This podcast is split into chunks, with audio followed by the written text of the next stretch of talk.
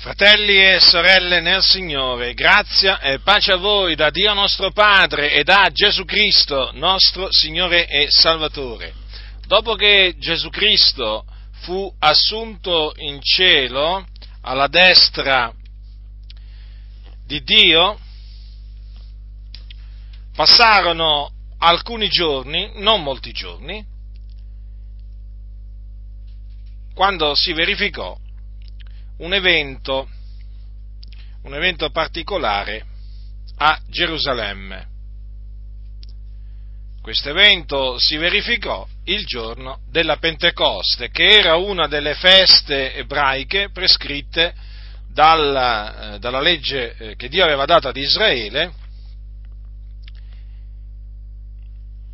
E adesso leggiamo quello che avvenne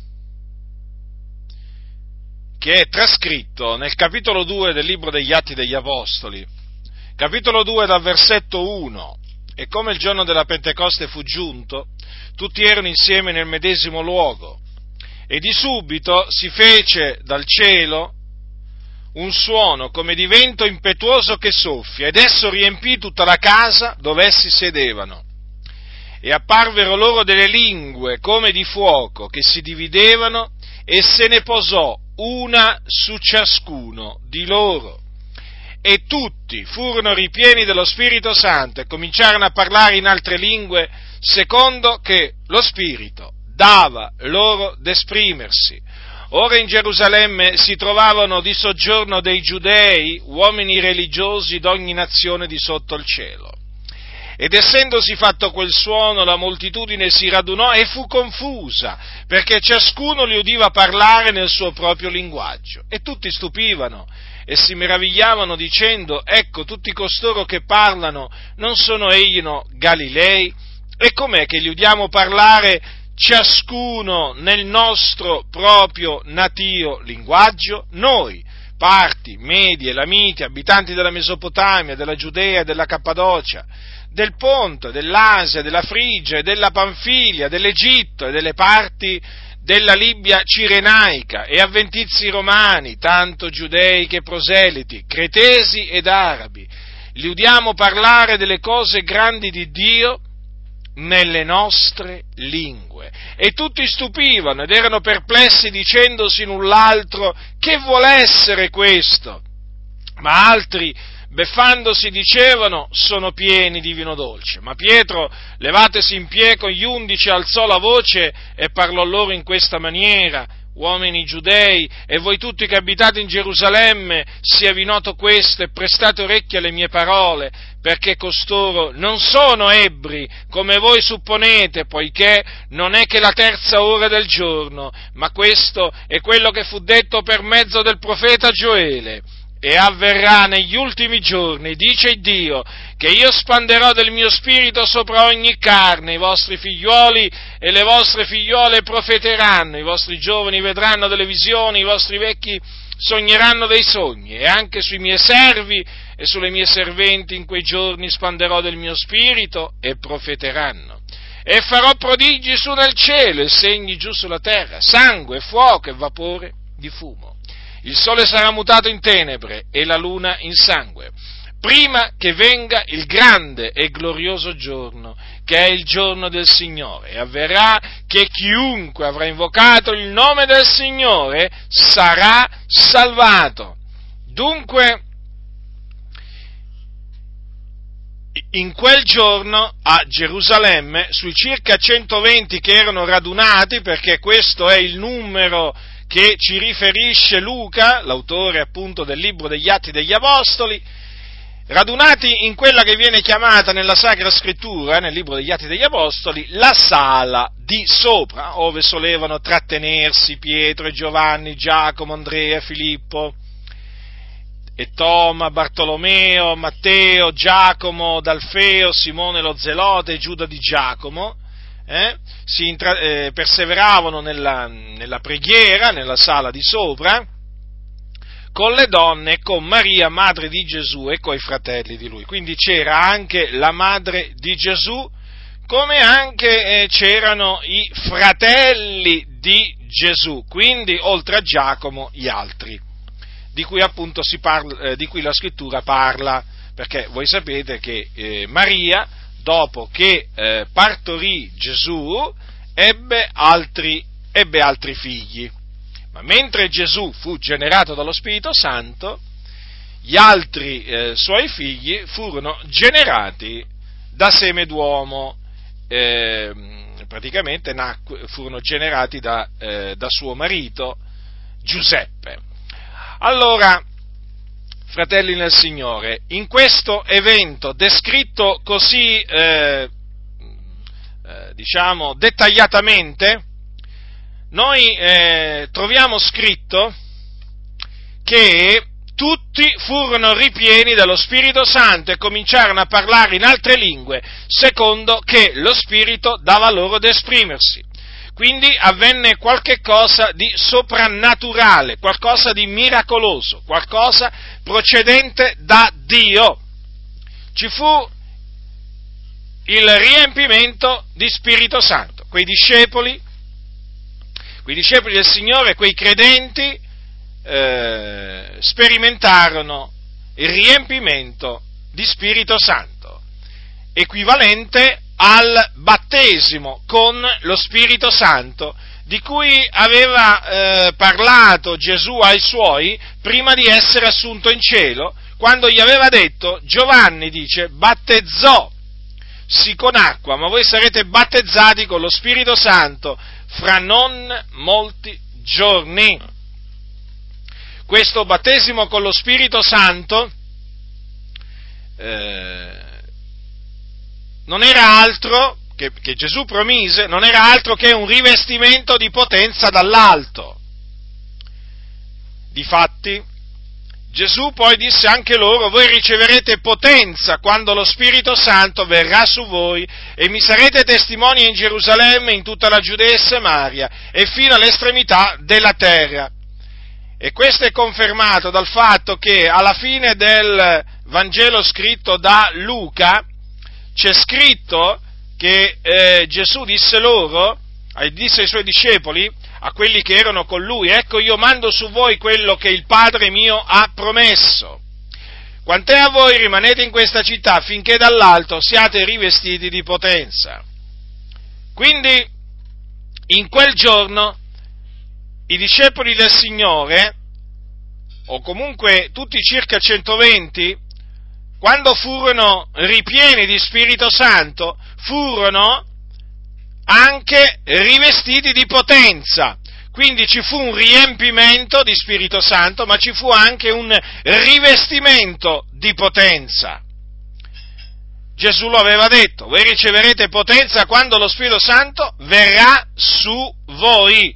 Badate bene, Gesù non disse voi riceverete la remissione dei peccati, Gesù non disse voi riceverete la salvezza dai vostri peccati, Gesù non disse voi riceverete la vita eterna quando lo Spirito Santo verrà su voi, no, Gesù disse, ma voi riceverete potenza quando lo Spirito Santo verrà su voi. Perché ho detto questo?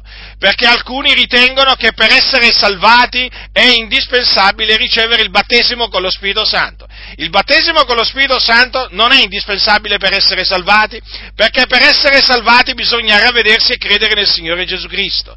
Il, il, il battesimo con lo Spirito Santo è un, eh, una ricezione di potenza dall'alto. Gesù fu chiaro, peraltro Gesù parlò, quando disse quelle parole, a dei suoi discepoli, quindi a persone che avevano creduto in lui, persone quindi che erano figliuoli di Dio, lavati nel sangue di Cristo, che erano, eh, eh, diciamo, persone salvate, che avevano la certezza della salvezza perché avevano creduto nel Signore Gesù Cristo.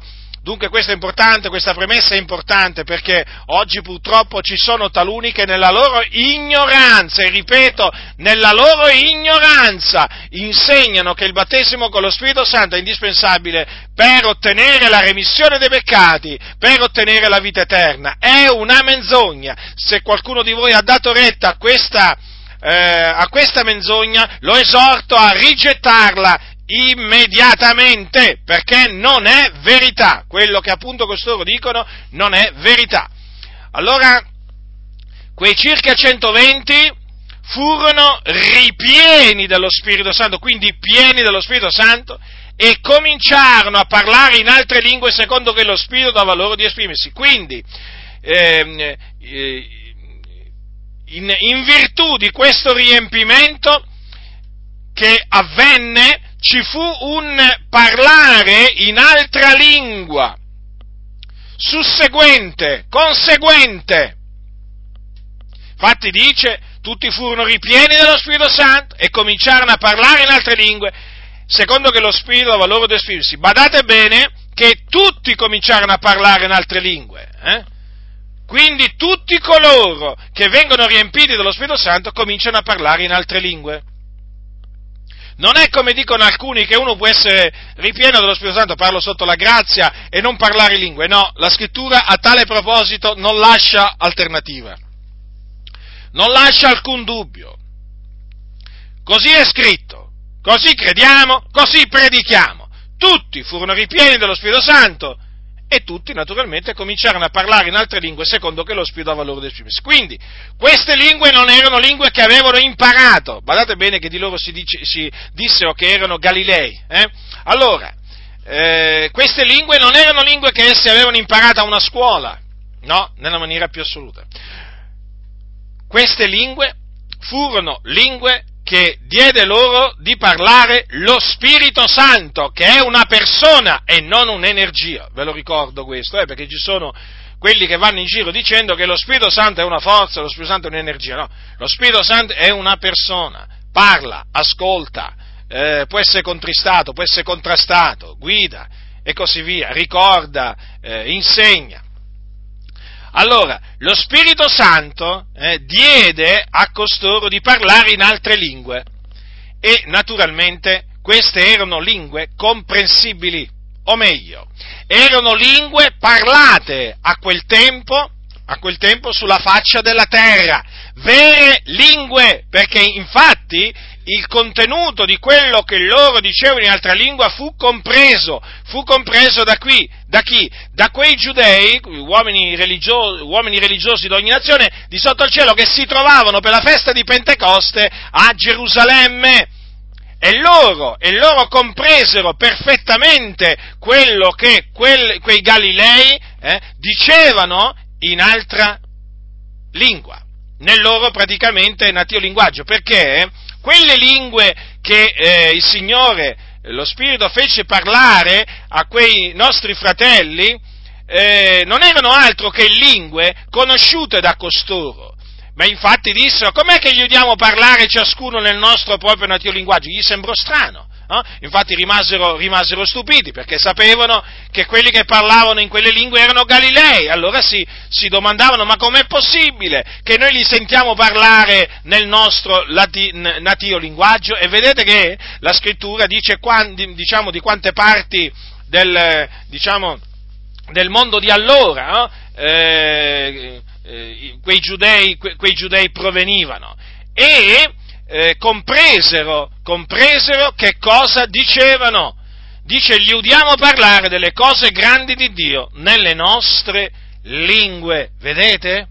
Vedete, fratelli? Quindi, secondo che lo Spirito aveva loro ad esprimersi, e di che cosa parlavano? Delle cose grandi di Dio. Quindi, il parlare in altra lingua è un fenomeno spirituale, eh, diciamo, eh, legato legato in maniera indissolubile al battesimo con lo Spirito Santo o al riempimento di Spirito Santo. Questo è quello, questo è quello che eh, dice, quello, questo è quello che insegna la Sacra Scrittura. Che, che ne dicano eh, molti teologi che appunto non conoscono le Scritture, e che eh, con i loro sofismi, con i loro vani ragionamenti cercano di annullare eh, quello che dice la parola, la parola di Dio. Beh, d'altronde, ma io dico, d'altronde arrivano persino molti ev- cosiddetti evangelici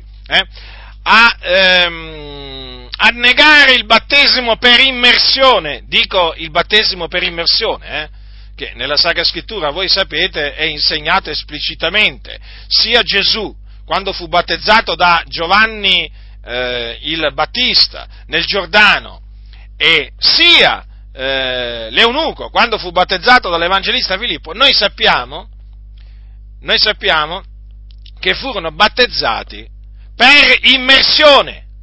Immersione, infatti, il termine battezzare eh, deriva da una parola greca che significa tuffare, immergere. Ora io dico, è scritto chiaramente.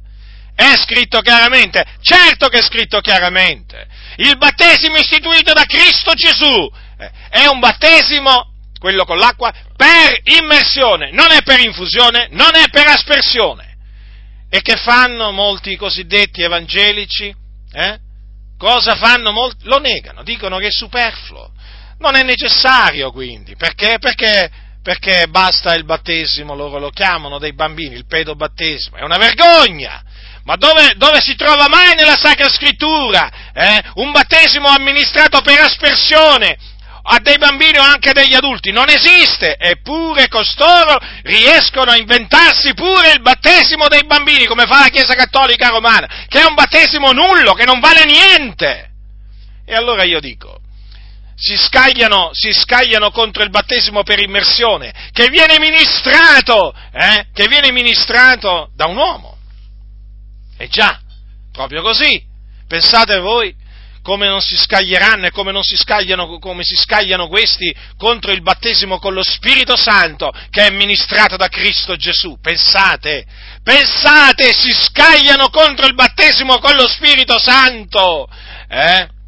E contro naturalmente coloro che lo bramano e coloro che l'hanno ricevuto. Costoro sono degli insensati, costoro sono degli ignoranti, costoro sono persone che parlando in questa maniera stolta si attirano l'ira di Dio. Quindi sia chiaro, voi della Chiesa dei Fratelli, delle Chiese riformate, delle Chiese presbiteriane, valdesi, battisti, metodisti, badate a voi stessi, badate a voi stessi, insensati ignoranti, eh, che parlate contro il battesimo con lo Spirito Santo accompagnato dal parlare in lingue, perché io vi ricordo ricordo che voi state parlando contro la parola di Dio e quindi contro Dio e state molto attenti a come parlate, eh? perché si chiama battesimo con lo Spirito Santo e badate bene perché quello che viene detto in altra lingua quando avviene il vero battesimo con lo Spirito Santo viene detto per lo Spirito Santo, quindi badate a voi stessi a non parlare contro lo Spirito Santo, perché parlare contro lo Spirito Santo è peccato ed è un peccato che non una remissione in eterno. Avete compreso, insensati? Queste cose vanno dette, perché purtroppo questi sono i frutti amari della riforma cosiddetta protestante. Ci colpano Calvino, Lutero, Zwingli e tanti altri, eh, che si sono scagliati contro la manifestazione dello Spirito Santo, eh, si sono scagliati contro queste manifestazioni gloriose che avvenivano nella Chiesa primitiva.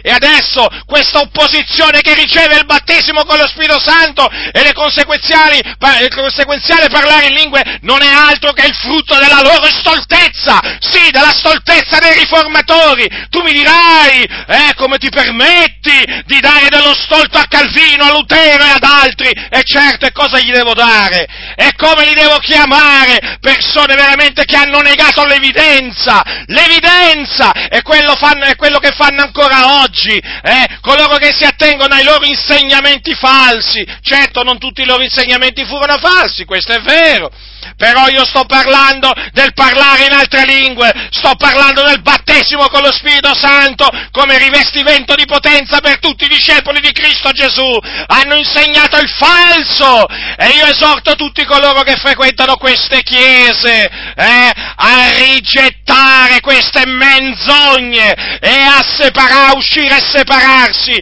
da queste chiese moribonde eh, governate dalla filosofia umana, eh, dal, do, dove regna il rigetto del soprannaturale che viene da Dio, dove basta che tu dici alleluia alzando un po' la voce e già passi per un tipo pericoloso, come se avessi un virus, come se veramente fossi un lebroso, basta che tu alzi la voce, bada bene, bada bene, basta che solo alzi, dici alleluia alzando la voce, poi, se parli in altra lingua, se parli in altra lingua, eh, chiamano il 118 questi, questi sono capaci a chiamare l'autoambulanza, eh?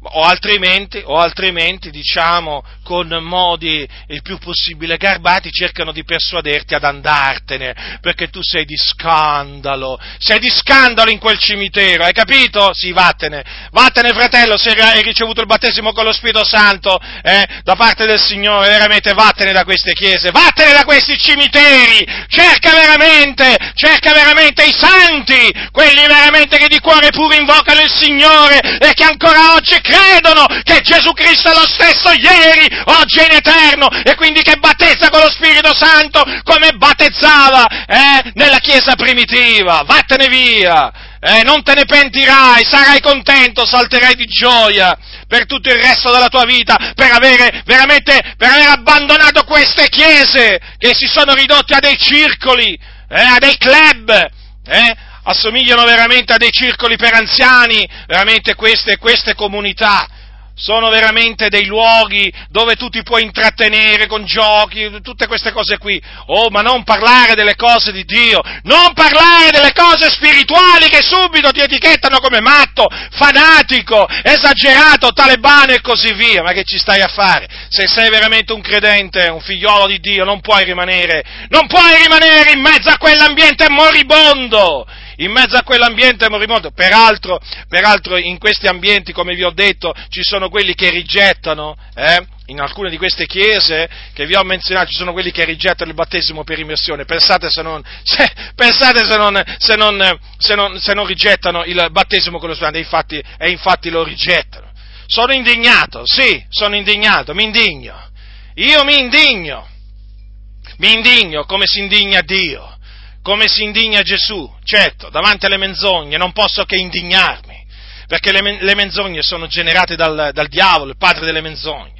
E quando queste, questi teologi, queste chiese dicono ma il parlare in lingue oggi non deve necessariamente seguire il battesimo con lo Spirito Santo, menzogna! Eh, queste sono menzogne!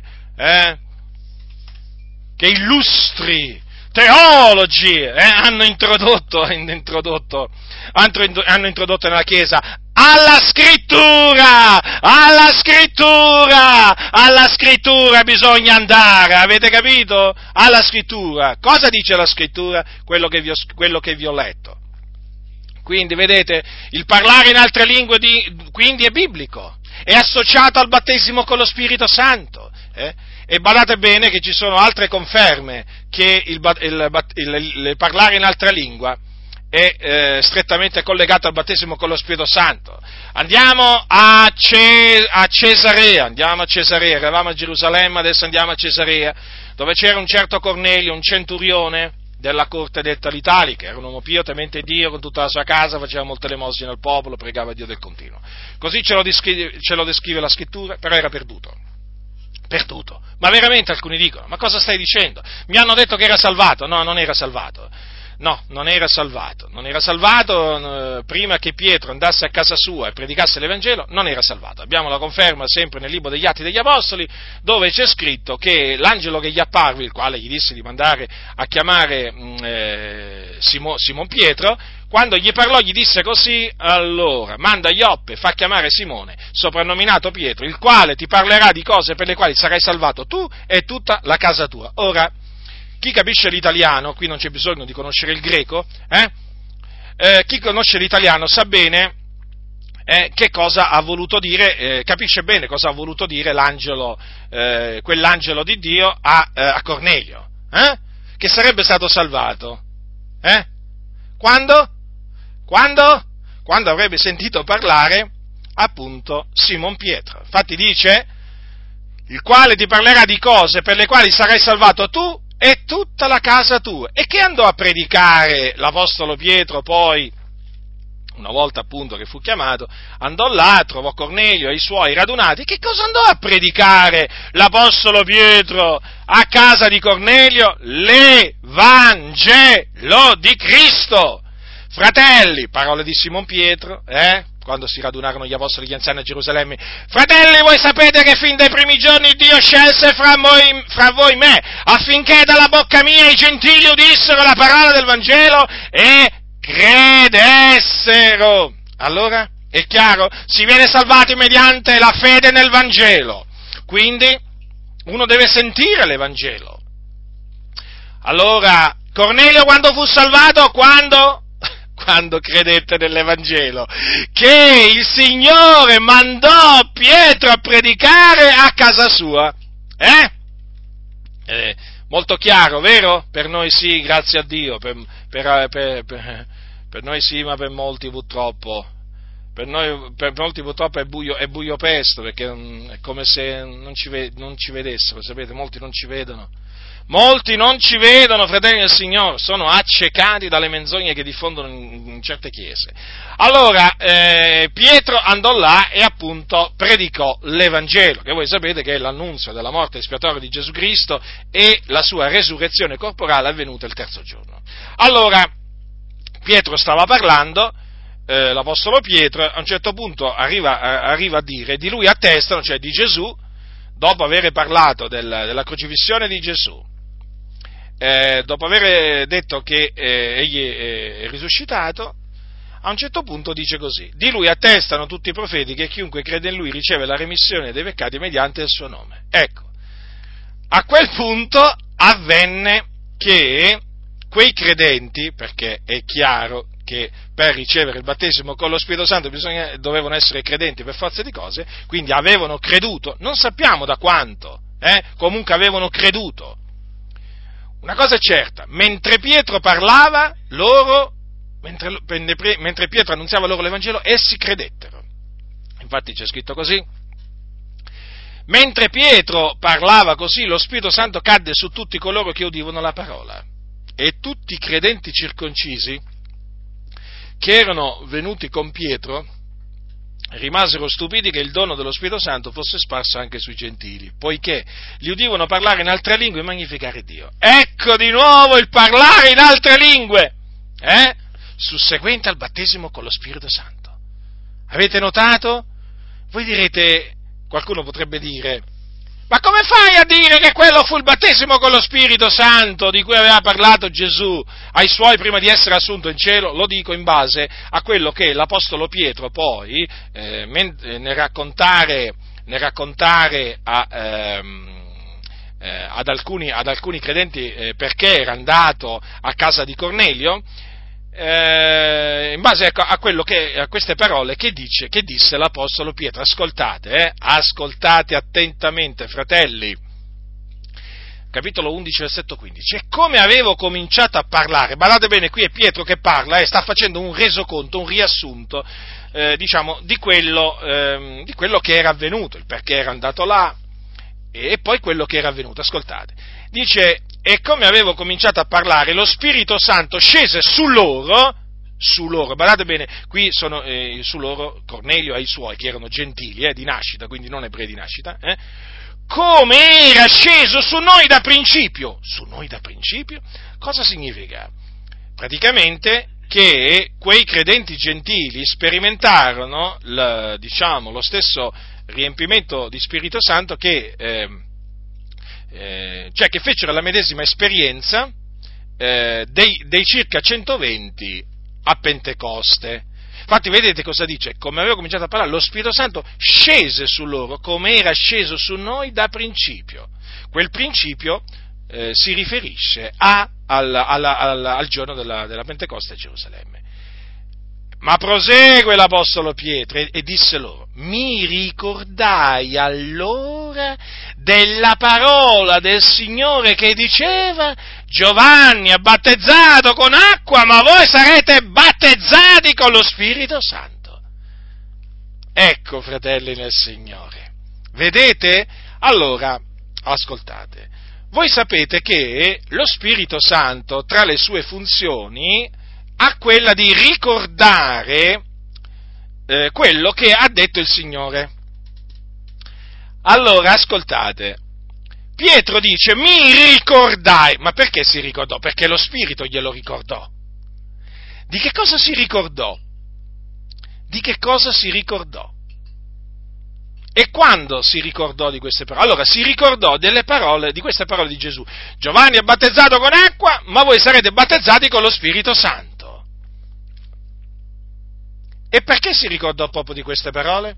Eh, perché, appunto, perché appunto in quella circostanza quei credenti incirconcisi di, nella carne sperimentarono il battesimo con lo Spirito Santo di cui aveva parlato Gesù. Vedete? La scrittura spiega la scrittura. E quei credenti circoncisi che erano andati con Pietro rimasero stupiti che il dono dello Spirito Santo fosse sparso anche sui gentili. Perché? Perché fino a quel momento avevano pensato che lo Spirito Santo fosse solo per gli ebrei. Naturalmente avevano, avevano sbagliato nel credere questo e da che cosa compresero che lo Spirito Santo era stato sparso anche sui gentili? Dal fatto che li sentivano parlare in altre lingue. Il parlare in altre lingue c'è anche qua. Quindi, già due prove. Già due prove chiare, chiare, inequivocabili, che il parlare in altre lingue è collegato al battesimo con lo Spirito Santo. Andiamo adesso ad Efeso, eh, diciamo anni e anni dopo, a Efeso è scritto così, capitolo 19. Ora avvenne mentre Apollo era a Corinto che Paolo, avendo attraversato la parte alta del paese, venne ad Efeso e vi trovò alcuni discepoli ai quali disse, riceveste voi lo Spirito Santo quando credeste? Ed essi a lui, non abbiamo neppure sentito dire che ci sia lo Spirito Santo. Ed egli disse loro, di che battesimo siete dunque stati battezzati? Ed essi risposero del battesimo di Giovanni. E, pa- e, Paolo disse, Giovanni battezzò col battesimo di ravvedimento dicendo al popolo che credesse in colui che veniva dopo di lui, cioè in Gesù. Udito questo, furono battezzati nel nome del Signore Gesù e dopo che Paolo ebbe loro imposto le mani, lo Spirito Santo scese su loro e parlavano in altre lingue e profetizzavano. Erano in tutto circa dodici uomini. Quindi Paolo incontrò questi dodici credenti eh? erano credenti, sì, erano discepoli, Paolo li chiama discepoli, quindi è evidente che avevano creduto. Difatti, la domanda che Paolo gli fece qual è? Riceveste voi lo Spirito Santo quando credeste? Allora, la corretta traduzione è dopo che credeste. Allora, ascoltate attentamente, perché qui devo, devo fare una, una, una, breve confutazione. Alcuni dicono che quelli non erano veri, veri, credenti, ma allora perché Paolo gli ha detto riceveste voi lo Spirito Santo dopo che credeste? Eh? Perché gli ha chiesto? Perché evidentemente Paolo aveva capito che questi erano dei credenti, se no non gli avrebbe detto riceveste voi lo Spirito Santo dopo che credeste, perché questa è la corretta traduzione, infatti Diodati ha messo così e anche altre traduzioni, eh? Eh, la Luzzi, la versione Luzzi, ha i suoi difetti, questo è uno dei suoi difetti. Allora, come peraltro c'è la, la, la Bibbia di Odati, eh, i suoi difetti, eh, fratelli nel Signore, qui non, non, si innalza, non, si innalza, una versione a danno dell'altra, no, fratelli. Allora, riceveste voi lo Spirito Santo dopo che credeste? Ed essi, naturalmente, dalla loro risposta eh, fecero chiaramente capire a Paolo che non avevano nemmeno sentito dire che ci fosse lo Spirito Santo. Allora Paolo chiese di che battesimo erano stati battezzati, gli dissero del battesimo di Giovanni, allora Paolo comprese che questi dovevano essere battezzati nel nome del Signore Gesù, quindi con l'autorità del Signore Gesù, e quindi nel nome del Padre, del Figliolo e dello Spirito Santo, perché nel nome del Signore Gesù significa appunto con l'autorità data dal Signore Gesù Cristo. Allora, eh, udito questo, furono battezzati nel nome del Signore Gesù e dopo che Paolo ebbe loro imposto le mani, lo Spirito Santo scese su loro e parlavano in altre lingue e profetizzavano. Allora vorrei che notaste che qui ci fu un'imposizione delle mani, infatti lo, il battesimo con lo Spirito Santo si può ricevere anche con l'imposizione delle mani fatto da appunto un ministro, un ministro del Vangelo che ha questo particolare dono, perché naturalmente è un dono quello di imporre le mani ai credenti affinché ricevano lo Spirito Santo che non tutti hanno. Paolo l'aveva, per esempio. Dopo che Paolo ebbe loro imposte le mani, lo Spirito Santo eh, scese su loro. Eh, questo dono di imporre le mani affin, affinché i credenti ricevessero lo Spirito Santo ce l'avevano pure, per esempio, eh, Pietro e Giovanni. Nella storia, voi questo lo, legge, lo, lo potete leggere appunto ehm, nel capitolo 8 degli Atti degli Apostoli, quando si parla appunto della loro discesa a Samaria, eh, dove imposero, eh, allora dove c'è scritto così allora, ehm, è scritto così, allora imposero loro, a loro le mani ed essi ricevettero lo Spirito Santo, capitolo 8, versetto 17. Allora, Paolo dunque impose, impose, le mani su quei circa 12 credenti e lo Spirito Santo scese su loro, quindi scese su loro. E che cosa avvenne? Avvenne anche qui, si verificò il fenomeno del parlare in altre lingue. Vedete? Allora, Pentecoste, a Cesarea tempo, tempo, dopo e poi qui a Efeso c'è sempre il parlare in altre lingue. Qui, peraltro, eh, c'è anche il profetizzare, quindi eh, quei credenti eh, ricevettero anche il dono di profezia. Allora, eh, erano in tutto eh, circa, circa 12, 12 uomini. Allora, notate, notate, fratelli nel Signore, che anche qui eh, si parla della discesa dello Spirito Santo, come appunto discese a Cesarea e come discese da principio sui circa 120 a Pentecoste.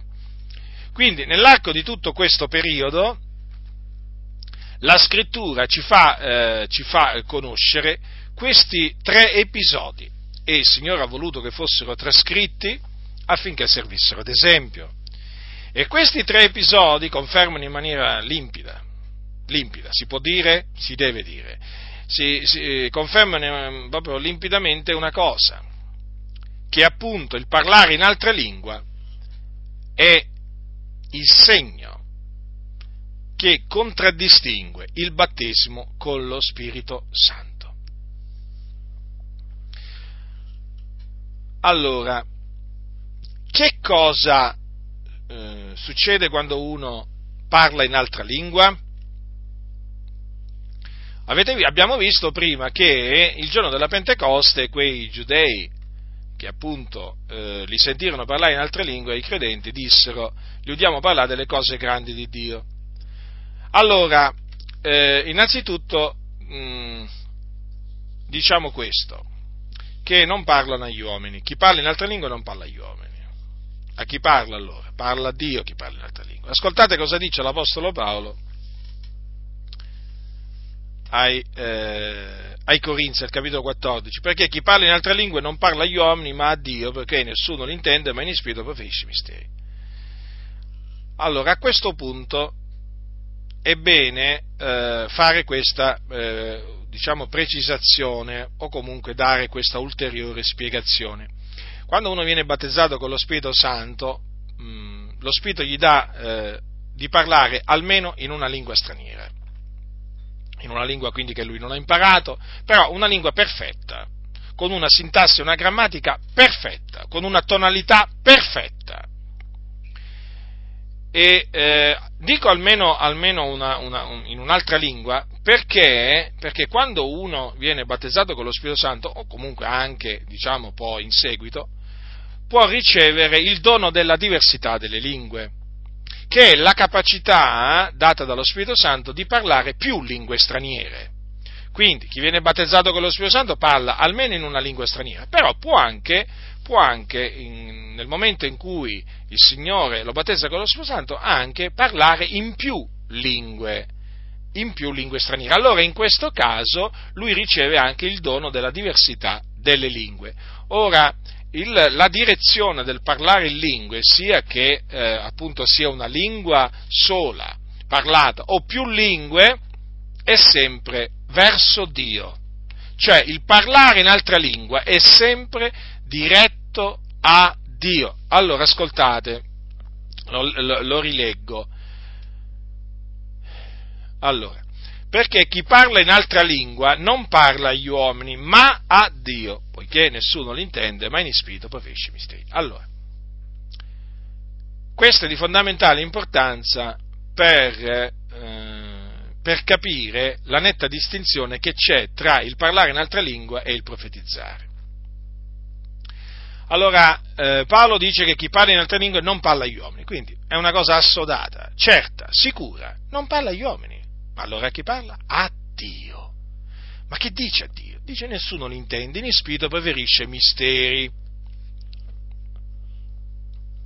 Allora, ma in che cosa consistono questi misteri? Che praticamente chi, chi, parla in altra lingua, siccome che non intende quello che dice, a meno che non gli è dato anche di interpretare, ma in che cosa consistono questi misteri? Cioè, che cosa dice praticamente in spirito a Dio, o meglio, che cosa dice lo Spirito Santo per bocca del credente a Dio? Allora, prega. Sì, prega. Infatti, eh, Infatti che cosa, che cosa, dice, che cosa dice Paolo? Io pregherò con lo Spirito. Quindi, poi dice anche al capitolo 14, versetto 14, se prego in altra lingua, ben prega lo spirito mio, ma la mia intelligenza rimane infruttuosa. Vedete? Parla di pregare qua. A chi, a chi prega uno? Prega a Dio. A chi devono essere rivolte le nostre preghiere? A Dio! Lo Spirito Santo questo lo sa. E di fatti? E di fatti? Lo Spirito Santo prega. Vedete? Prega. Allora si dice che in questo caso chi parla in altra lingua sta pregando, sta pregando per lo Spirito allora, ascoltate che cosa dice Paolo ai santi di Roma. Parimenti ancora, lo Spirito sovviene alla nostra debolezza perché noi non sappiamo pregare come si conviene, ma lo Spirito intercede egli stesso per noi con sospiri ineffabili e colui che investiga i cuori conosce qualsiasi sentimento dello Spirito perché esso, o egli, intercede per i santi secondo il Dio. Vedete, qui si dice che lo Spirito Santo intercede per i santi secondo il Dio, quindi prega per i santi secondo il Dio in altre parole, chiede a Dio determinate cose in favore dei santi. Notate che c'è scritto per ben due volte che lo Spirito Santo intercede, vedete? A conferma che lo Spirito Santo è una persona, prega, prega. E dice prega con sospiri ineffabili, infatti chi parla in altre lingue, chi parla in altra lingua, quando prega, prega con sospiri ineffabili. Così è scritto, fratelli nel Signore. E così crediamo. E così diciamo.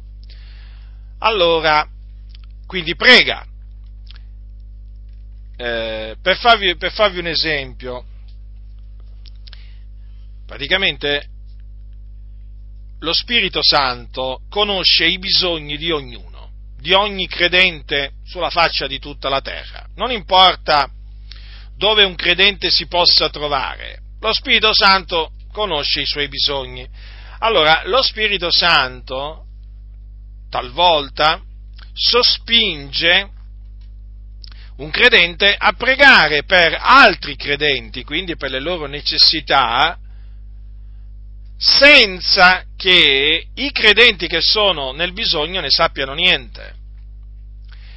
Eh, non solo, coloro che poi pregano per lo spirito, per questi fratelli che sono in una particolare necessità, non sanno nemmeno che in quel momento stanno pregando per quei fratelli e per quei bisogni, a meno che eh, naturalmente lo Spirito Santo non gli dà di interpretare, quindi di intendere quello che dicono per lo Spirito. Quindi considerate che cosa gloriosa, fratelli.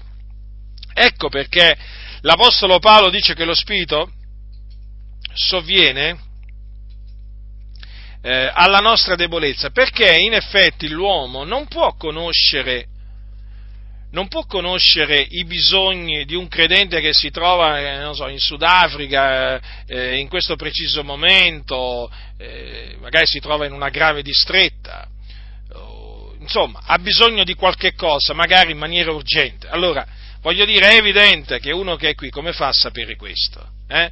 allora lo Spirito Santo che sa perfettamente il bisogno i bisogni di quel credente, ecco che lo sospinge a pregare in altra lingua, quindi a pregare Dio, a intercedere presso Dio per quel credente. Ma queste sono cose gloriose. certo, queste cose sono veramente pazzia, eh? sono pazzia per quelli che non hanno lo spirito di Dio. Ti cominciano a dire: Ma che stai a dire? Ma che sei matto? Beh, certo, noi siamo matti, ma siamo matti per quelli del mondo, però agli occhi di Dio siamo savi. Ci basta essere, noi siamo contenti di essere savi agli occhi di Dio. Poi anche se ci dicono che siamo matti quelli del mondo, vabbè, che ci interessa? Beati voi, diceva Gesù, eh, quando mentendo diranno contro di voi ogni sorta di male.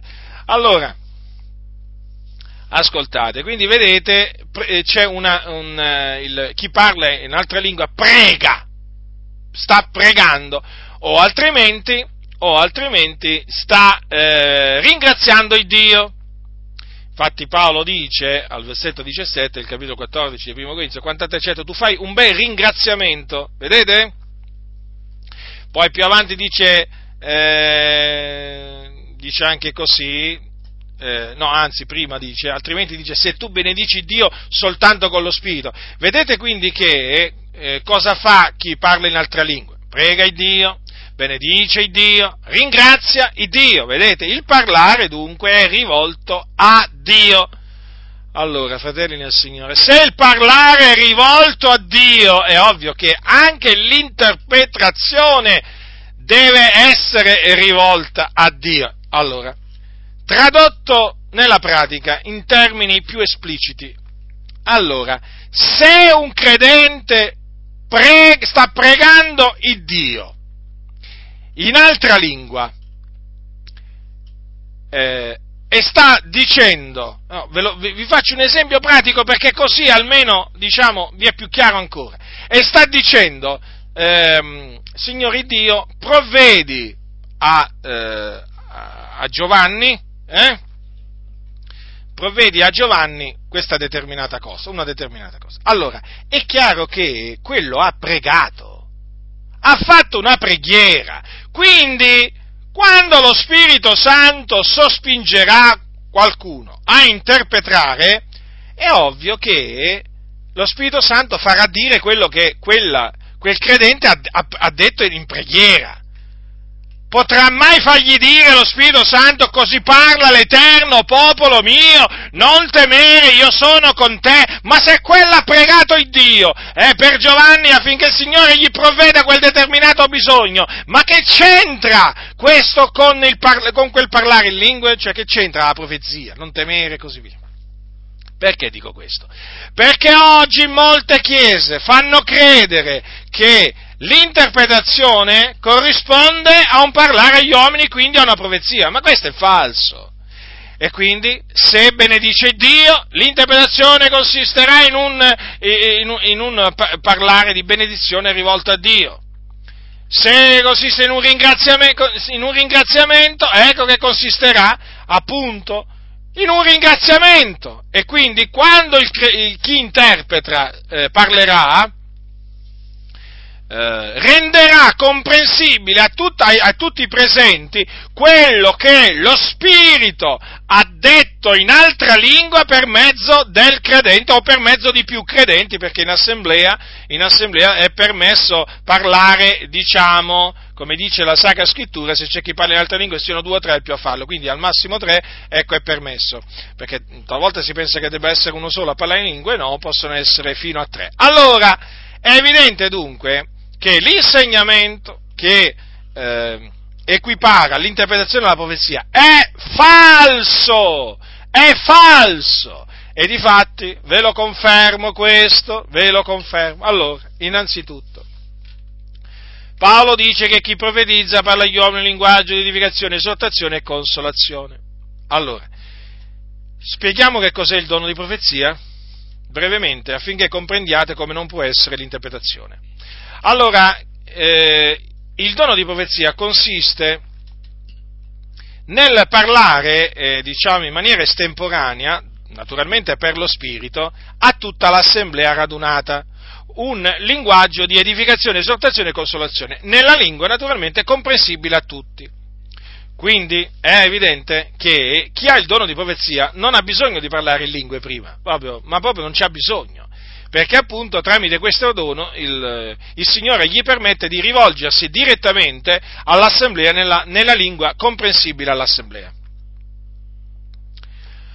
Quindi chi parla in altre lingue, dice Paolo, edifica se stesso, sto leggendo dai primi versetti del capitolo 14, eh? chi parla in altre lingue edifica se stesso, ma chi profetizza edifica la Chiesa, vedete?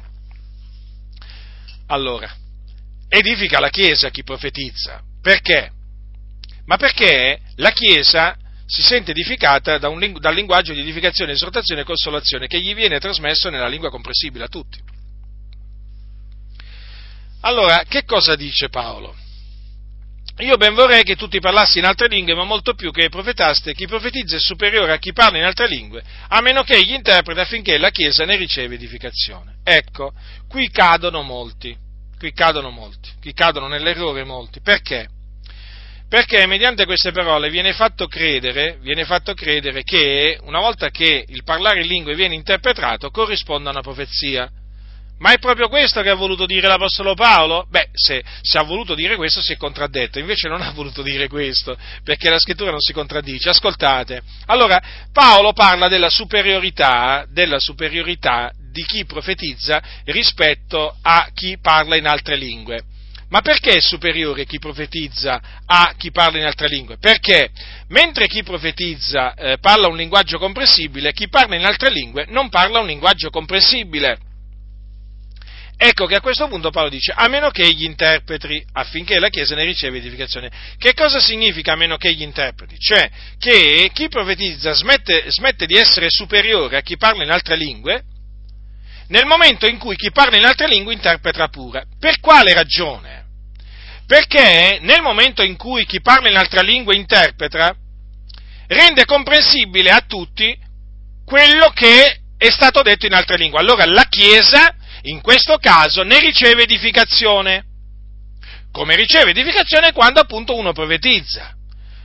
Qualcuno potrebbe dire, come riceve edificazione? Certo, la Chiesa viene edificata, si sente edificata perché? perché ha compreso che quel fratello, quei fratelli, quando hanno parlato in lingue, hanno pregato il Dio, per Tizio, Caio, Sempronio, per, eh, chiedendo questo, questo e quest'altro.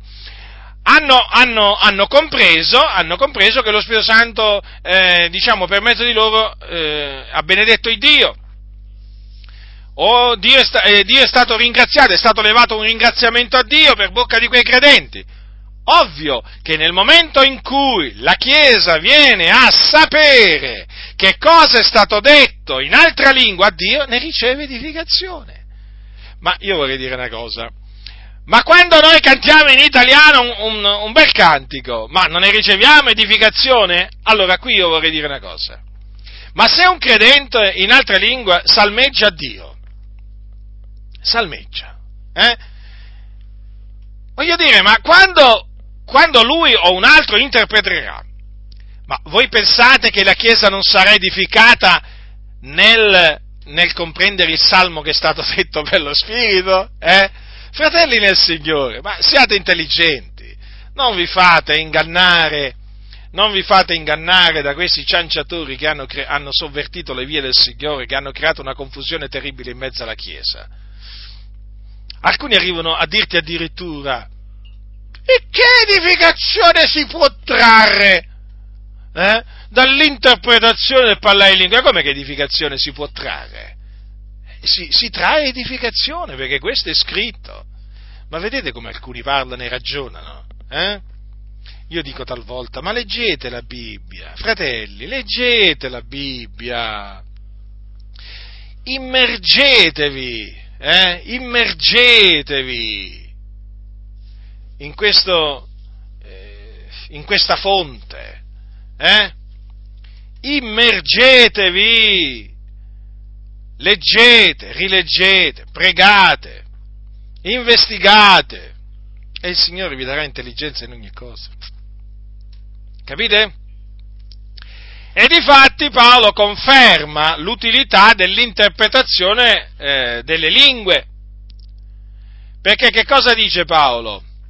ascoltate, dice così, chi parla in altra lingua preghi di poter interpretare. Vedete già, questa esortazione è per chi parla in altra lingua, che deve pregare di poter interpretare per appunto portare edificazione alla Chiesa o per l'utile comune, perché chi parla in altra lingua edifica se stesso, ma se interpreta, eh, oltre che edificare se stesso, edifica pure la Chiesa, perché la Chiesa comprende quello che è stato detto in altra lingua. Allora dice, poiché se prego in altra lingua, ben prega lo Spirito mio, ma la mia intelligenza rimane infruttuosa. E già, perché?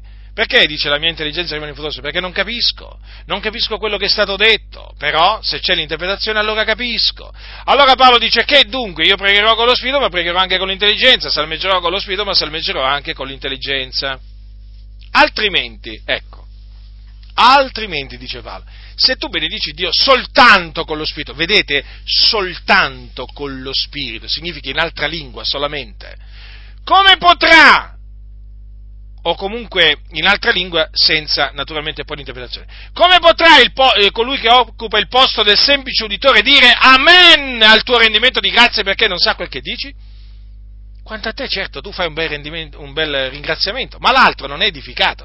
Vedete, siccome che Paolo si preoccupava dell'edificazione comune, ambiva no, a edificare tutti, Paolo che cosa gli ha voluto dire? Se tu parli in altra lingua, ma eh, il tuo parlare in altre lingue non è seguito dall'interpretazione, colui che, che, occupa, eh, colui che è seduto là vicino a te o anche non vicino a te, no? ma che sente, dice come potrà, come potrà eh, dire, dire amen al tuo rendimento di grazie? Quindi Paolo qui parla proprio dal presupposto che in altre lingue quello ha ringraziato Dio, eh? notate queste cose, eh? dice ma come fa a dire amen? Perché? Perché amen si può dire solamente quando uno capisce quello che quello che è stato detto. Eh, tu non puoi dire amen a, a, a, una che, a, una frase che, non hai capito. Non puoi dirlo, perché se non l'hai capita, come fai a dire amen? Amen significa così sia. Vabbè, oggi, oggi praticamente hanno insegnato a dire amen anche a quello che non capisci, no? Tu non devi capire, tu devi dire amen. Qui ci voleva un amen! Avete mai sentito dire durante certe cosiddette predicazioni? Qui ci voleva un amen, fratelli! Ma chi l'ha detto che ci voleva un amen? Tu l'hai detto? Tu lo dici, gli vorrei dire? E perché ci voleva un amen? Spesso dicono così veramente a delle falsità che affermano. Siccome che certi credenti si, si, si accorgono che hanno detto delle falsità, allora stanno zitti. Allora praticamente questi cercano di suggestionare. Qui ci voleva un amen! Perché devi dire amen a tutte le loro menzogne praticamente. Quindi purtroppo ci sono alcuni che poi cadono in questa trappola e dicono amen alle menzogne. Eh? Sì, sì, ma è proprio così, eh? Eh, o magari alcuni pensano di aver capito una cosa e invece quello ne ha detta un'altra. Dicono amen, ma è così, purtroppo, state attenti fratelli a dire amen, eh? che amen significa così sia, quindi voi mostrate di essere d'accordo con quello che è stato detto. Pensateci prima di dire amen, eh? e non vi fate trascinare dietro questi cianciatori. Allora, vedete, dice Paolo, se tu benedici Dio soltanto con lo Spirito, come potrà colui che occupa il posto del semplice tutore dire Amen al tuo rendimento di grazia? Perché non sa quel che tu dici. Tu dici, vedi? Eh, ma se, se eh, uno dopo aver eh, eh, reso grazie a Dio con lo spirito, rende grazie a Dio con l'intelligenza, quindi interpretando, allora la Chiesa potrà dire Amen. Anzi, dovrà dirlo. Eh? E dirà Amen. Capite? Così sia! A proposito, eh, c'è amen, c'è, amen significa così sia, però ricordatevi c'è anche così non sia, eh? Cioè, anche questo, eh, ricordatevi che bisogna anche dire ta, eh, spesso, spesso, eh, a certe affermazioni, così non sia, perché appunto sono affermazioni false. Quindi, quando sentite delle falsità in comunità, naturalmente falsità, eh, tranquilli, dite così non sia perché così vi mostrate, non vi mostrate eh, d'accordo con quelle falsità che sono state dette. Per esempio, vi faccio un esempio, no? Ehm, fratelli, ci vediamo domenica prossima se il Signore non torna prima. Eh, così non sia. Ma che è questo modo di parlare? Ma che cos'è questo modo di parlare? Ma che parlavano così? Parlavano così gli apostoli? Gli apostoli dicevano se piace al Signore, se il Signore vorrà, e invece questi si sono inventati questa espressione. E poi ricordatevi anche quando, quando, quando diciamo, sentite in linea generale insegnare delle falsità, ricordatevi di dire così non sia. Così voi vi dissociate, dicendo così non sia, voi vi dissociate da quella falsità che è stata detta dal pulpito. Certo, vi guarderanno male, ma lo sappiamo bene che oggi ti guardano male se dici la verità, non se dici la menzogna. No, se dici le menzogne nelle comunità ti guardano bene, eh, come ti guardano bene, ti fanno fare carriera, ti fanno salire, salire, salire, salire. Eh? Vergogna, vergogna. Veramente in queste organizzazioni religiose veramente si assiste, ci sono delle cose vergognose, scandalose che avvengono. Allora, dice quanto a te certo tu fai un bel ringraziamento ma l'altro è edificato. Quindi, a meno che gli interpreti, vedete che cosa significa affinché la Chiesa ne riceva edificazione? Cioè, che nel momento in cui il parlare in altra lingua è eh, seguito dall'interpretazione, la Chiesa ne riceve edificazione. Allora, in questo caso, chi profetizza non è superiore a chi parla in altra lingua. Perché? Perché chi parla in altra lingua interpreta pure. Quindi, sia chi profetizza e sia chi ha parlato in altra lingua e ha interpretato, è stato di edificazione alla, alla, Chiesa. Ma questo non significa che chi parla in altra lingua quando viene interpretato profetizza. Eh no, fratelli nel Signore. No, no, no, no, no. Non è che per essere edificati ci deve essere per forza una profezia. No, questo è sbagliato pensarlo. Eh? anche davanti a una preghiera interpretata, anche davanti a una preghiera in altra lingua interpretata, anche davanti a un rendimento di grazia, una benedizione fatta a Dio in altre lingue interpretata, eh? Siamo davanti all'edificazione, eh? siamo davanti all'edificazione. Eh, dunque, dunque eh, un'altra cosa, il parlare, il parlare in altre lingue è un segno. Infatti Paolo dice che le lingue servono di segno. Per chi servono di segno? Non per i credenti, ma per i non credenti. Difatti, il giorno della Pentecoste le lingue servirono di segno, servirono di segno per quei non credenti. servirono di segno, sì, proprio così. Perché Dio tramite quel segno parlò a quei giudei e dopo che Pietro eh, predicò loro l'Evangelo, molti si convertirono, ricordatevi questo, eh? Quando dunque voi leggete eh, in, in, Corinzi che dice Paolo le lingue servono di segno non per i credenti ma per i non credenti, ricordatevi di quello che è avvenuto il giorno della Pentecoste. La profezia invece serve di segno non per i non credenti, ma per i credenti. Eh? Ricordatevi, ricordatevi anche di questo. Ora, il parlare in altre lingue non va vietato, non va vietato, eh? infatti dice non impedite il parlare in altre lingue. Dice che dunque, fratelli, quando vi radunate, avendo ciascuno di voi un salmo, un insegnamento, una rivelazione o un parlare in altra lingua, o un'interpretazione, facciasi ogni cosa per l'edificazione. Vedete dunque, il parlare in altra lingua pa- è parte integrante del culto, naturalmente ammesso che ci sia chi parla in altra lingua, ovviamente. Allora, se c'è chi parla in altra lingua, dice Paolo, siano due o tre al più a farlo, e l'uno dopo l'altro e uno interpreti. Vedete dunque? Basta uno eh, a interpretare, certo, perché chi, naturalmente chi ha ricevuto il dono dell'interpretazione delle lingue non ha alcuna difficoltà, perché avviene tutto per lo Spirito, a interpretare fino a tre, a tre che hanno parlato in altra lingua. Però dice anche Paolo, se non v'è chi interpreti, si tacciano nella Chiesa e parlino a se stessi e a Dio. Quindi se dopo che due o tre eh, hanno parlato in altra lingua, non c'è alcuno che interpreta, allora si devono tacere, ta, eh, si devono tacere nella Chiesa e parlare a se stessi e a Dio. Questo è l'ordine, questo è l'ordine stabilito, eh, stabilito da Dio.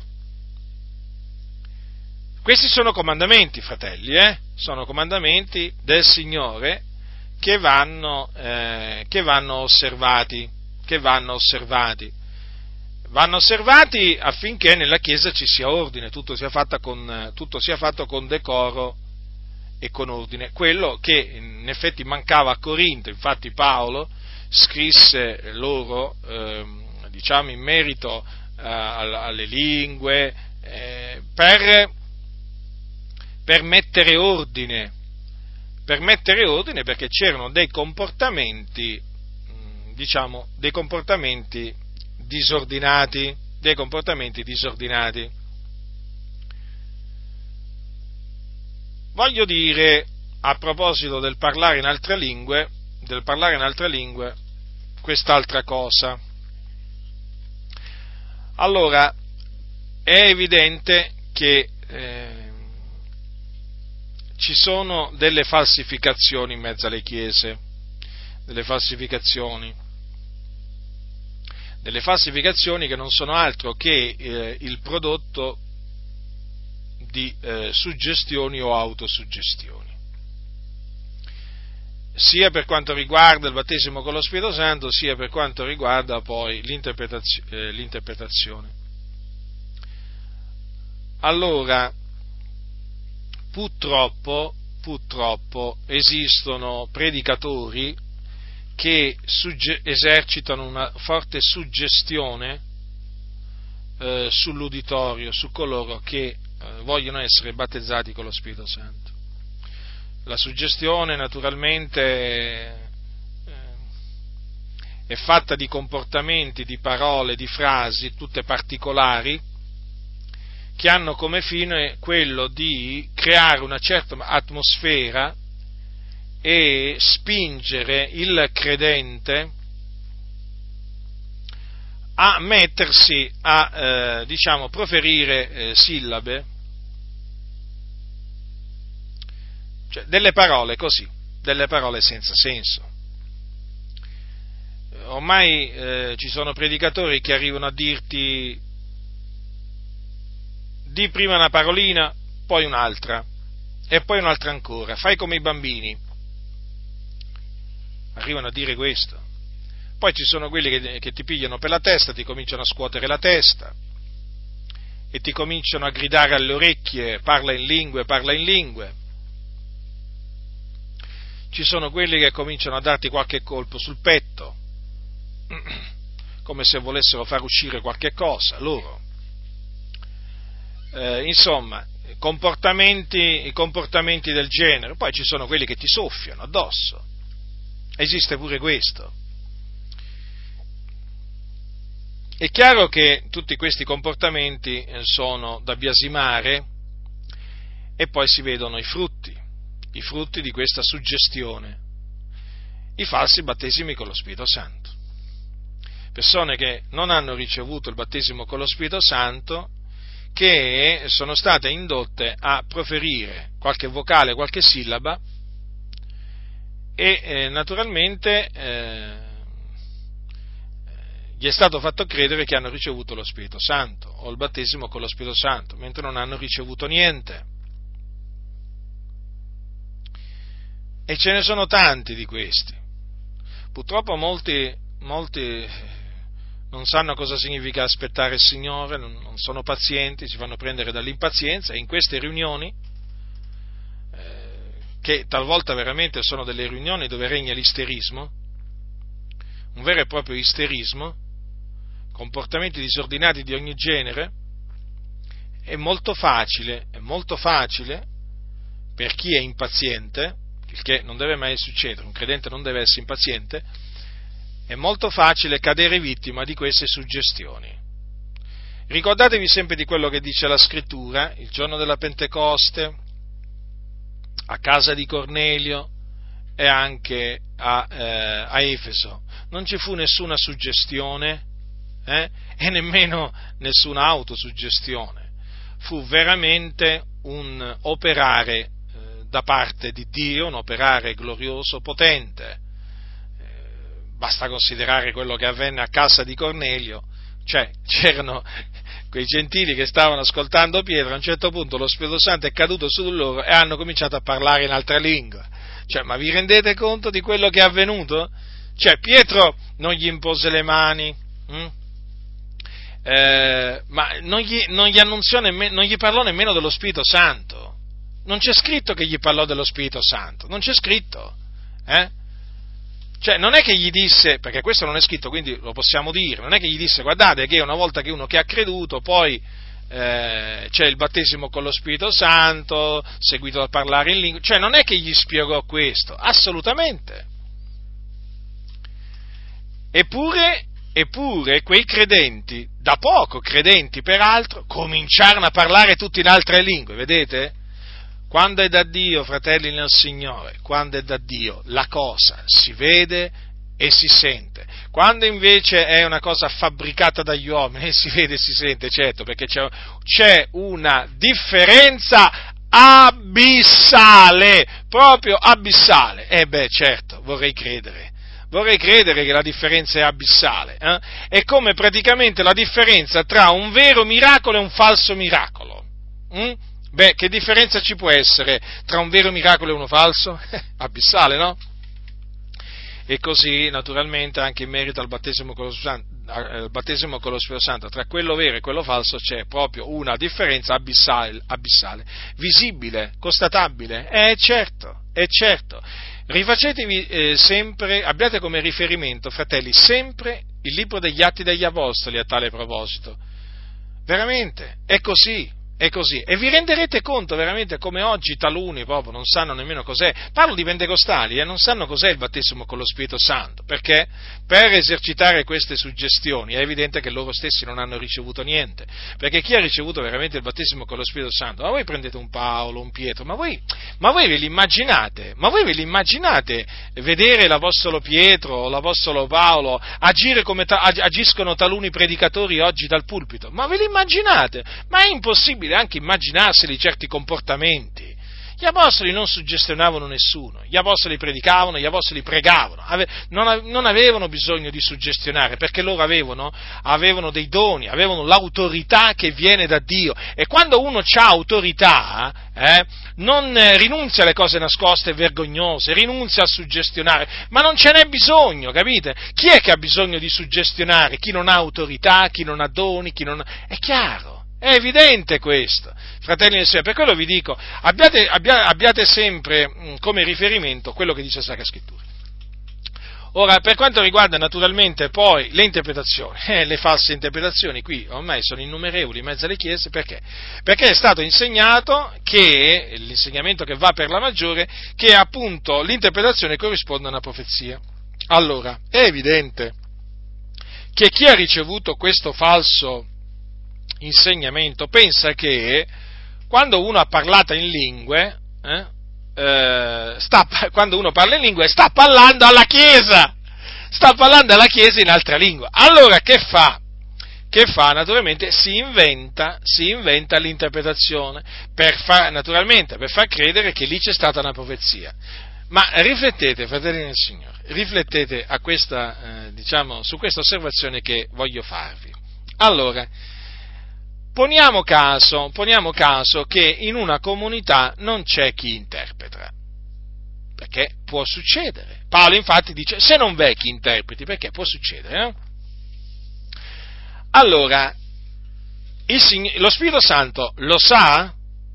Cioè, lo Spirito Santo sa che in quella chiesa non c'è nessuno che ha il dono dell'interpretazione delle lingue? Lo sa. Allora fatevi questa domanda. Ma se lo Spirito Santo sospinge qualcuno a parlare in altra lingua, eh? E non c'è chi interpreta, allora questo significa che chi parla in altre lingue sta parlando alla Chiesa vanvera. Cioè sta dando un messaggio alla Chiesa che la Chiesa non saprà mai di che messaggio si tratta. Ma può essere mai una cosa del genere? Ma può essere mai una cosa del genere? Non può essere, fratelli. Non può essere. Ma infatti Dio per parlare alla Chiesa usa il dono di profezia.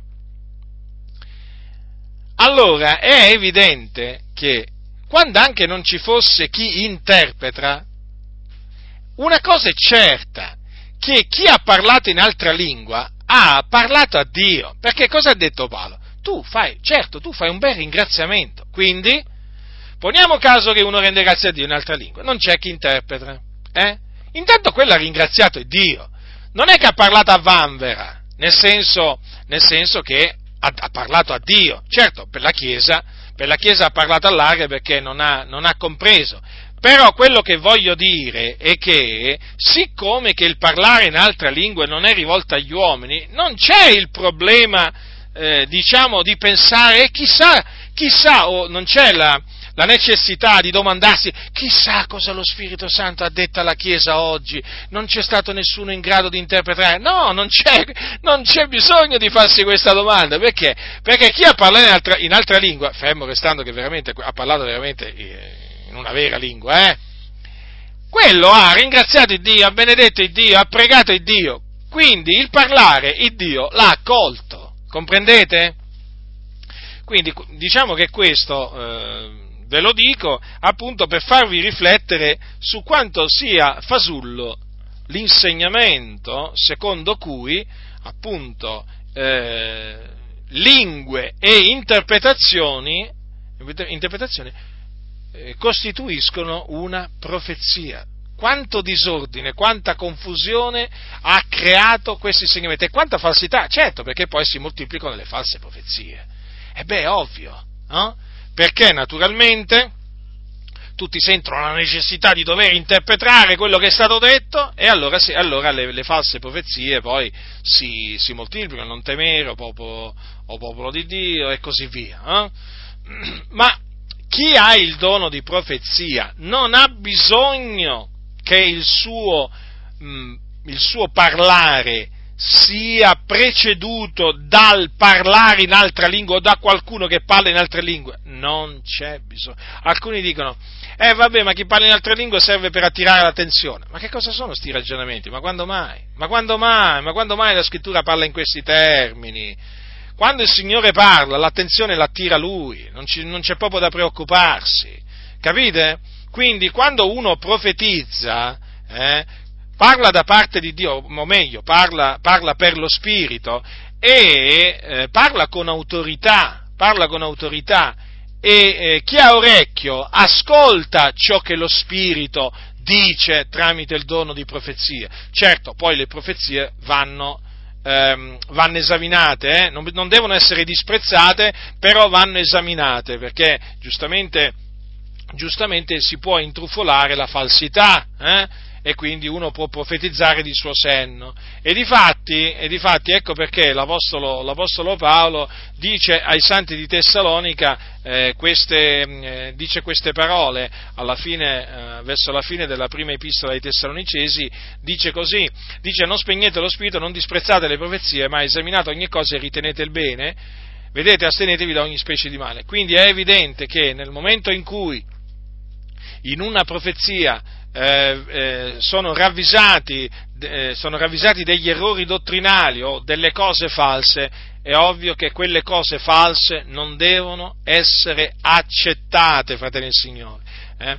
Un'altra cosa, Un'altra cosa, ricordatevi che nel dono di profezia non c'è l'annunzio di un evento particolare futuro, come per esempio può essere la morte di qualcuno, la nascita di qualcuno, perché per per, fa, per ehm, diciamo, le predizioni c'è il dono di parola di sapienza, che consiste appunto nella rivelazione che dà lo Spirito Santo di un evento specifico che si deve ancora adempiere, appunto come può essere la morte di qualcuno, la nascita di qualcuno e così via. Ehm, e qui, oh, per esempio, la, la, la predizione di una, di una, carestia, per esempio, no? come avvenne come avvenne appunto nel, negli Atti degli Apostoli, quando Agabo per lo Spirito predisse che ci sarebbe stata una grande una, una carestia. Vi ricordate queste parole? Agabo era un profeta e i profeti hanno dei doni di rivelazione. Infatti, in quella circostanza che cosa fece? Cosa dice la Sacra Scrittura? Che eh, c'è, scritto, c'è scritto così, eh, dice così, predisse per lo spirito, Agabo, ehm, che ci sarebbe stata una grande carestia per tutta la terra ed essa ci fu sotto Claudio. Quindi vedete, lì ci fu una rivelazione di un evento specifico futuro, in questo caso una carestia, cosa che può avvenire ancora oggi perché il Signore non è cambiato. Eh? Ecco, ma invece chi profetizza, il solo dono di profezia non costituisce il ministero eh, il ministero di profeta. Perché? Perché per avere il, per il, ministero di profeta è costituito dal dono di profezia e dei, e, e, e, e dai doni di rivelazione. Eh? Quindi il profeta non solo profetizza, ma ha anche dei doni di rivelazione, per esempio il dono di parola di sapienza, tramite cui, tramite, eh, cui appunto, come Agabo, predice, predice, delle cose per lo Spirito che devono ancora avvenire. E questo è il, eh, quando c'è una predizione di un evento futuro eh, specifico, ah, questo si chiama, il dono di parola di sapienza, è uno dei doni, dei doni spirituali.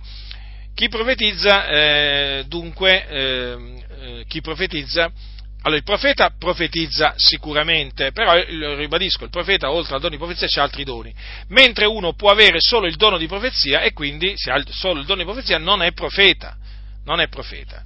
Chi profetizza parla agli uomini un linguaggio di edificazione, esortazione e consolazione. Poi, Dio volendo, ritornerò anche sulla distinzione tra eh, il ministero di profeta e il dono, e il dono di profezia, se il Signore lo permetterà. E quindi, vedete, fratelli nel Signore, ho voluto, ho voluto eh, diciamo, tornare su questo, su questo argomento perché? Perché il parlare in altre lingue oggi, da un lato, da un lato è ritenuto cessato, no? come appunto dalle chiese cessazioniste, chiese dei fratelli, riformate, presbiteriane, valdesi e così via, secondo cui appunto il parlare in altre lingue è cessato con la morte dell'ultimo, dell'ultimo apostolo, con il completamento del canone biblico. Questa è una menzogna, questa è una menzogna. Il parlare in altre lingue non è, eh, non è cessato. E eh, da un lato quindi il, ci sono comunità che rigettano il parlare in altre lingue, dall'altro eh, ed errano grandemente. Dall'altro eh, ci sono comunità che accettano il parlare in altre lingue ma lo falsificano e naturalmente anche in questo caso bisogna essere vigilanti e bisogna naturalmente essere pronti a rigettare fals- le falsificazioni. Eh certo, è certo che bisogna rigettarle perché le falsificazioni, fratelli nel Signore, non portano, non portano, alcun beneficio alla Chiesa, sapete? Le falsificazioni illudono, illudono, illudono chi le compie e chi le accetta. Eh? Per cui al bando qualsiasi falsificazione. Il cristiano eh, deve ricercare solamente cose autentiche, cose autentiche, cose autentiche, fratelli del Signore. Deve abborrire le mistificazioni, le falsificazioni, non importa da chi provengono, le deve abborrire perché il cristiano è chiamato a camminare nella luce. Dio è luce, fratelli nel Signore. Dio è luce e come dice, la, come dice Giovanni, in lui non vi sono tenebre alcune. E quindi come si può, come si può accettare, eh, come si può accettare la falsità? Come si può accettare una manifestazione falsa? Non possiamo accettare manifestazioni false noi. Noi dobbiamo accettare solo manifestazioni vere, genuine, reali, quelle che vengono da Dio, sono cose vere, sono cose gloriose, sono cose meravigliose, che purtroppo gli stolti disprezzano, però che ci interessa? Ci sono tanti che disprezzano ciò che dà Dio, e che faccio? Quanti disprezzano la vita eterna che dona il Dio? Quanti disprezzano la salvezza che il Dio dona? Ma non per questo, non per questo noi siamo di quelli, no? Noi ringraziamo il Dio perché ci ha salvati, ci ha dato la vita eterna. E così ci sono tanti stolti che in mezzo alle chiese disprezzano il parlare in lingue, eh, disprezzano i miracoli, le guarigioni, le visioni, i sogni che vengono da Dio, ma peggio per loro, ma peggio per loro voglio dire, ma il problema è loro, loro saranno confusi, loro saranno, saranno puniti da Dio per tutte le loro stoltezze, eh? E disprezzano, disprezzano, e come, come se disprezzano? Eh sì, sì, disprezzano le cose vere molti, sapete? Apprezzano le cose false, hm?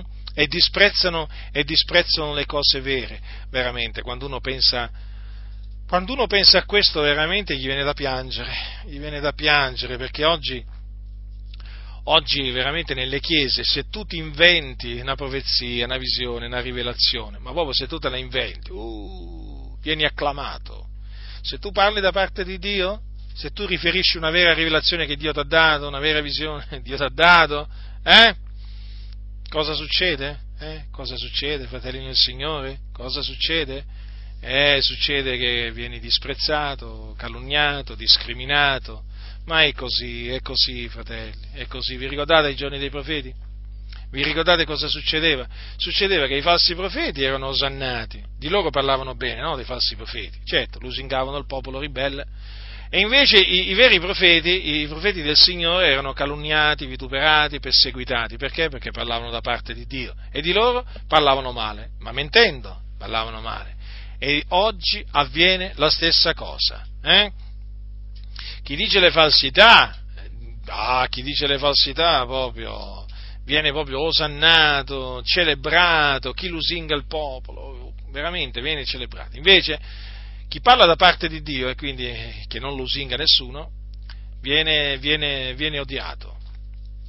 E come? Viene odiato, viene odiato. Quando c'è veramente il vero dono di profezia che si manifesta, eh, fratelli nel Signore, lì veramente il Signore parla, eh? lì esorta, eh, non solamente consola, ma li esorta, eh, e, e, per, e, per, capire come il Signore esorta quando appunto fa profetizzare, leggetevi le, le, le esortazioni degli, dei, dei profeti come Isaia, come Geremia, come Ezechiele, perché loro avevano, avevano, il dono di profezia. Leggete, leggete quali esortazioni il, il, lo Spirito trasmi, tra, eh, trasmise tramite i profeti al popolo ribelle, al popolo caparbio. Eh, è così, è così. E difatti i profeti erano odiati, i, i profeti per, per, quale ragione erano odiati? Eh? Perché praticamente parlavano da parte di Dio. Eh sì. Invece i, i falsi profeti che parlavano, che parlavano, di loro senno usando il nome del Signore, eh, quelli, quelli, erano osannati, quelli erano benvoluti, quelli erano amati. Ma comunque Dio è giusto, fratelli del Signore. Aborrite, oggi ho parlato del parlare in altre lingue, mi sono concentrato naturalmente sul parlare in altre lingue eh, e quindi aborrite, aborrite, il falso parlare in altre lingue. Eh, se, state, se, state, aspettando che il Signore vi battezzi con lo Spirito Santo, non cadete vittima delle suggestioni. Eh? Se state frequentando anzi una di queste comunità dove suggestionano, andatevene via, cioè perché stare in una comunità dove suggestionano per far parlare falsamente in lingue, eh, eh chiaramente uno non ci può rimanere. A che serve? Non può rimanere in una comunità dove appunto incitano a falsificare, a falsificare le lingue e poi naturalmente sappiate che dove, falsi, dove, incitano a falsificare il battesimo con lo Spirito Santo, dove viene falsificato il battesimo con lo, con lo Spirito Santo, vengono falsificati anche i miracoli, vengono falsificati anche i miracoli, anche le guarigioni, anche altri doni, fratelli del Signore. E tutto poi un insieme veramente di falsità. Non c'è timore di Dio, fratelli nel Signore, non c'è timore di Dio, ma la Chiesa antica tremava davanti a Dio. La Chiesa antica tremava davanti a Dio, ma perché conosceva il Dio.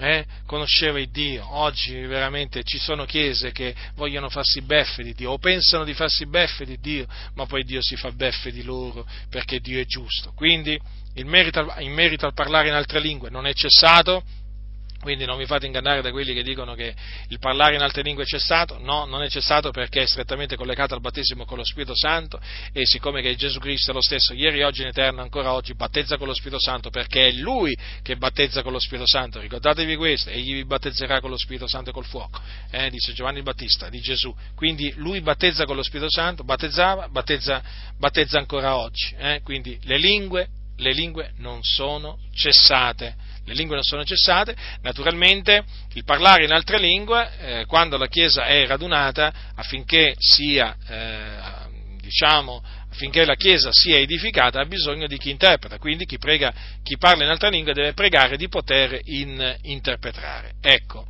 questo naturalmente, eh, per riassumere brevemente quello che dice, eh, quello che dice la Sacra Scrittura sul parlare in altre lingue eh, quindi siate forti, fratelli nel Signore, rimanete fermi ehm, nella parola del Signore, nella fede naturalmente, ma anche in quello che dice la parola di Dio. Rimanete attaccati alla parola di Dio, non vi discostate. Nemmeno di un millimetro, nemmeno di un millimetro vi dovete discostare dalla parola di Dio, fratelli, dovete rimanere attaccati alla parola di Dio. Credete a quello che sta scritto, credete come è scritto, eh?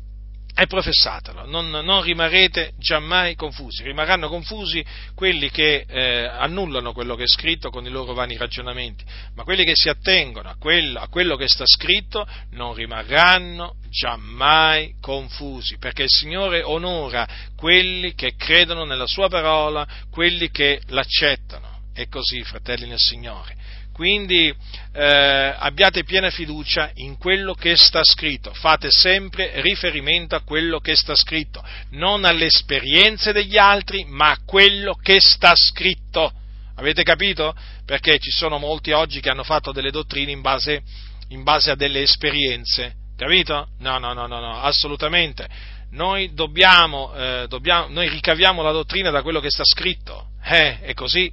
Questa è la parola di Dio, questa è la Sacra Scrittura, infallibile, quindi di essa ci possiamo fidare.